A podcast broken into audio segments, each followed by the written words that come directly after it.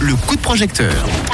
On découvre le projet de financement participatif initié par Nicanor ce soir. Il se trouve sur WeMakeit et s'appelle El Verano. Bonsoir Nicanor.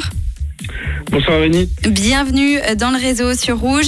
Alors on va découvrir ce projet que tu défends en ce moment même sur WeMakeit. Donc il s'appelle El Verano, mais est-ce que tu peux nous expliquer de quoi il s'agit ?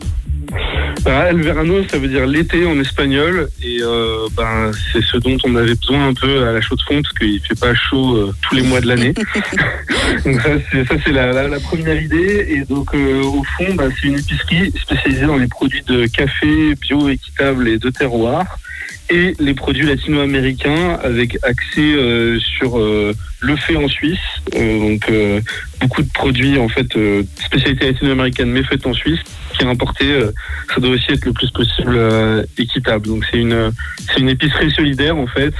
Mais euh, c'est-à-dire, c'est quel de... type de produit, du coup ? Donc, tu nous as donné le café, mais par exemple, pour, pour les produits d'Amérique latine, c'est quoi ? Ben, dernièrement, on avait des bananes vertes, euh, du gingembre, euh, des tortillas, des sauces piquantes, des chips. Euh, on a différents types de piments. On a aussi euh, des, des feuilles de maïs pour faire euh, des tamales. On a des farines. Euh, voilà, on a une grande diversité de choses, quoi. Et alors, euh, du coup, cette épicerie, elle existe déjà ou c'est ce financement participatif qui va permettre de la créer ? En fait, elle a été créée il y a huit mois à peu près. Oui.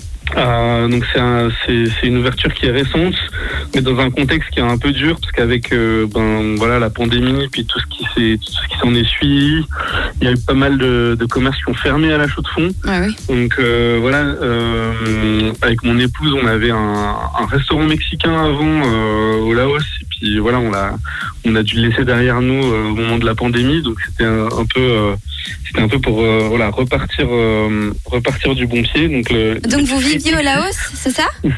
Oui. Incroyable, oui. L'aventure, ok, d'accord. et, euh, et on a encore des projets là-bas, en fait, avec des gens qui, euh, qui font du café, par exemple. D'accord. On voudrait aussi ramener dans l'épicerie.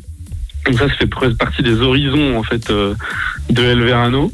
Mais euh, voilà, ouais, l'épicerie existe, mais elle a besoin, en fait, de, de soutien sur Humekit pour maintenir, en fait, une, une diversité de choix qui correspondent à, à tout ce que les personnes demandent, euh, voilà, à la Chaux-de-Fonds, quoi.